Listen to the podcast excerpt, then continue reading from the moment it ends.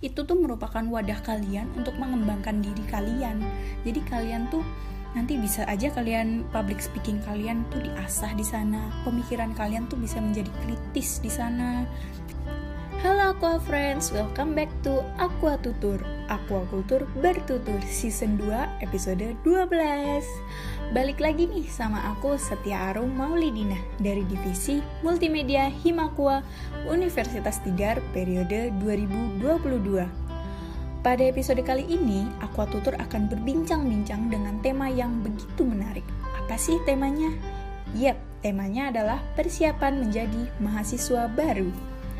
Kita akan membicarakan persiapan apa aja sih yang dibutuhkan untuk mahasiswa baru dalam memasuki dunia kampus atau dunia perkuliahan ini. Nah, sekarang kan ada banyak nih adik-adik mahasiswa baru yang baru saja menginjakan kakinya di dunia perkuliahan ini. Aku ucapkan selamat ya kepada adik-adik yang sudah berjuang memasuki dunia perkuliahan dengan persaingan yang mungkin sangat ketat gitu ya. Udah belajar gitu. Dan tiba-tiba kalian mendapatkan pengumuman, wah kalian keterima. Selamat ya, ikut bahagia juga nih. Eits, tapi jangan sampai dulu. Dunia perkuliahan masih terbilang awal dari pertumbuhan kesuksesan kalian di masa depan nanti. Nah, adik-adik kan sekarang ini udah masuk nih di dunia perkuliahan. Biasanya pemikiran pertama pada saat masuk dunia perkuliahan itu apa aja sih? Mungkin untuk yang mahasiswa baru yang merantau nih dari jauh nih dari luar kota nih pikiran pertamanya pasti untuk mencari kos-kosan atau tempat tinggal atau mungkin kontrakan yang jaraknya cukup dekat lah ya sama kampus. Karena bisa jadi itu untuk mengurangi biaya transportasi atau kos-kosan dekat kampus itu strategis gitu loh. Jadi buat rebutan juga gimana itu. Mungkin banyak jajan di sana bisa jadi. Atau banyak teman yang ada di sana bisa jadi juga banyak yang kenal gitu loh. Jadi punya banyak teman.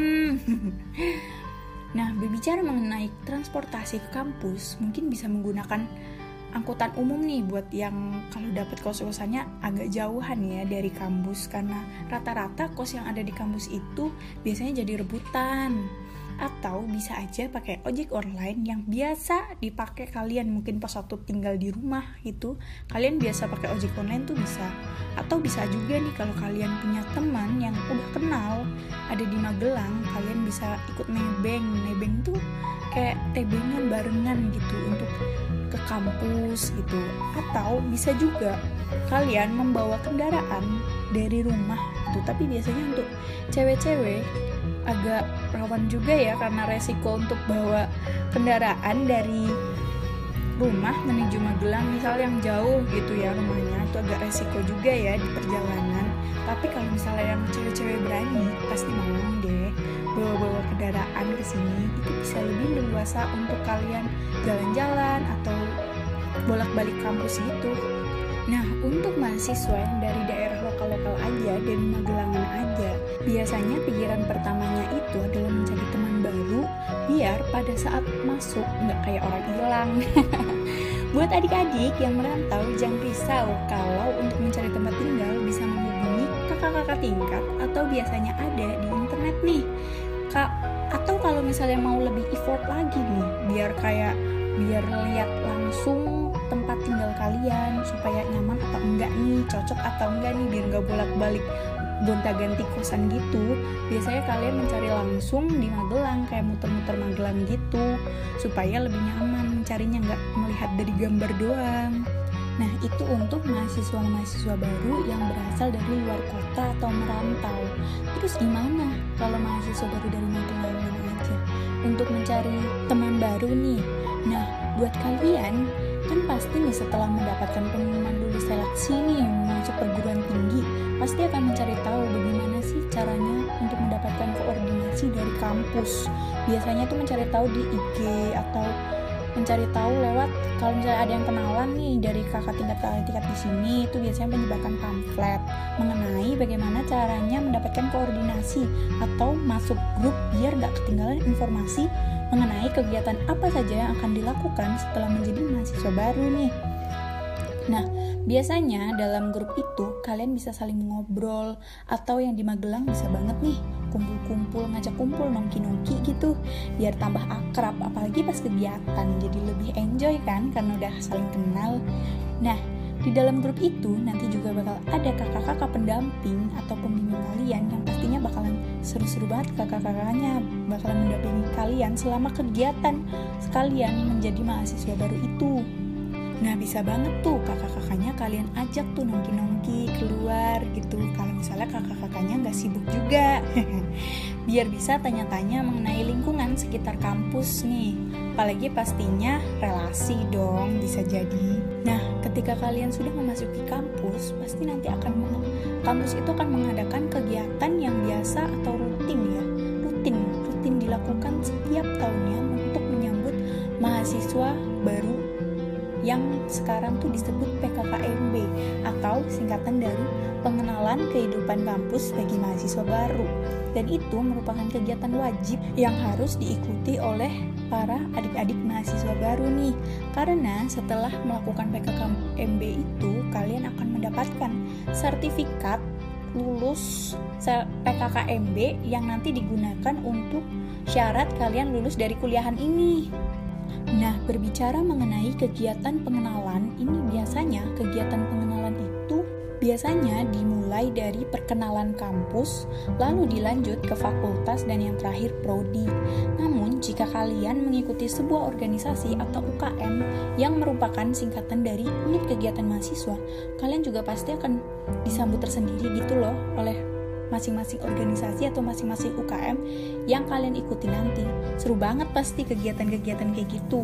Tapi jangan lupa ada kegiatan perkuliahan wajib yang kalian harus ikuti juga biasanya sih ya nggak tabrakan lah sama kegiatan-kegiatan perkuliahan sama kegiatan-kegiatan yang ada di organisasi itu. Nah, berbicara mengenai kegiatan perkuliahan, adik-adik mahasiswa baru pasti penasaran kan, gimana sih mata kuliah yang akan dipelajari dalam dalam perkuliahan ini? Apakah langsung menjurus atau gimana? Nah jangan risau. Buat mahasiswa baru nanti kalian akan mendapatkan mata kuliah yang hampir sama lah ya sama pas waktu SMA kalian gitu. Nggak nggak jauh-jauh beda. Karena kalian kan terbilangnya masih mahasiswa baru yang baru aja memasuki dunia perkuliahan gitu namun nanti semakin naiknya semester, mata kuliah yang kalian pelajari juga lama-kelamaan kayak semakin mengerucut gitu, semakin menjurus ke jurusan yang kalian pilih. Nah, jadi jangan tegang kalau udah masuk perkuliahan karena dosen-dosen, oh iya dosen-dosen aquaculture tuh juga ramah-ramah loh, baik-baik kok. Asalkan kalian mau ngikutin arahan dari pelajaran yang dosen berikan, terus mendengarkan dosen dan jangan lupa ngerjain tugasnya tepat waktu dari dosen. Oh iya dosen-dosen aquaculture juga kebanyakan sih masih muda-muda. Bisa banget bikin akrab kalian dengan dosen gitu. Hehehe. Oke, untuk pembahasan yang terakhir nih buat adik-adik mahasiswa baru, ada nih tips untuk kalian bisa menambah relasi di dunia perkuliahan. Kan pasti ada lah orang yang kayak introvert gitu susah gitu mendapatkan relasi gitu.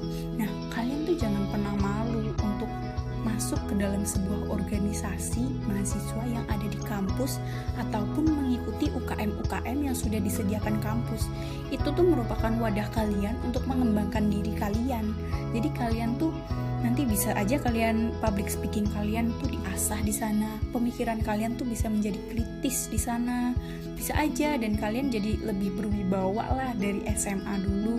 Mungkin ada dulu yang pernah ikut organisasi pada saat SMA ya kayak contohnya OSIS atau Pramuka atau mungkin pas Kibra wah keren banget tuh pasti nanti di perkuliahan juga kalian mendamba-dambakan ikut yang nggak mendambakan juga kalian mungkin menginginkan ikut dalam organisasi mahasiswa itu tapi jangan lupa ya sama perkuliahan kalian karena Tujuan kalian masuk ke dalam kampus adalah mengikuti perkuliahan.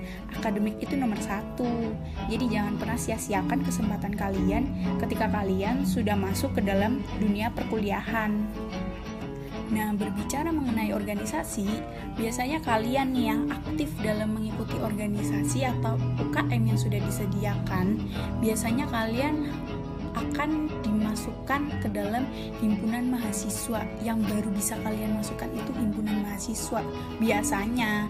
Tapi nanti setelah kalian naik semester dan kalian memiliki adik tingkat kalian bisa nih masuk ke dalam organisasi mahasiswa lain seperti contohnya BEM ataupun DPM Nah, untuk UKM-nya itu ada banyak sekali UKM yang bisa kalian pilih dan sesuai dengan bakat minat kalian yang nanti pasti akan diperkenalkan deh pada saat PKKMB. Jadi kalian bisa milih nih. Intinya sih jangan malu untuk memperkenalkan diri. Kakak-kakaknya baik kok, nggak gigit. Oh iya, ada juga nih informasi untuk cowok-cowok yang biasanya dari prodi aquaculture ini mengadakan tanding futsal bareng yang biasanya juga diikuti oleh setiap angkatan dari aquaculture, prodi aquaculture. Juga bisa juga dosen-dosen ikut futsal bareng. Nah, kalian bagi cowok-cowok bisa banget ikut dalam tanding futsal bareng itu untuk menambah relasi ataupun akrab lebih akrab nih sama kakak tingkat kakak-kakaknya baik kok beneran percaya deh untuk yang cewek jangan iri juga. Kalian boleh kok ikut memeriahkan dalam tanding futsal itu. Untuk cewek-cewek nanti bisa nonton gitu. Atau kalau mau ikut tanding bareng jago main futsal nih bisa. Masuk aja. Untuk cewek-cewek nanti juga bakal ada kakak-kakak tingkat cewek yang nonton nih. Kalian bisa nih ngobrol-ngobrol bareng sama kakaknya. Kakaknya diajak nongkrong juga mau kok kalau nggak sibuk Oke, kita sudah sampai nih ke penghujung acara Aqua Tutur nih. Pembicaranya menariknya nih buat para mahasiswa-mahasiswa baru ini. Terima kasih kepada Aqua Friends yang sudah meluangkan waktunya untuk mendengarkan Aqua Tutur episode kali ini. Sekian episode kali ini, tetap jaga kesehatan dan tetap semangat. Masa depan adalah milik mereka yang menyiapkan hari ini. See you in the next episode. Bye bye.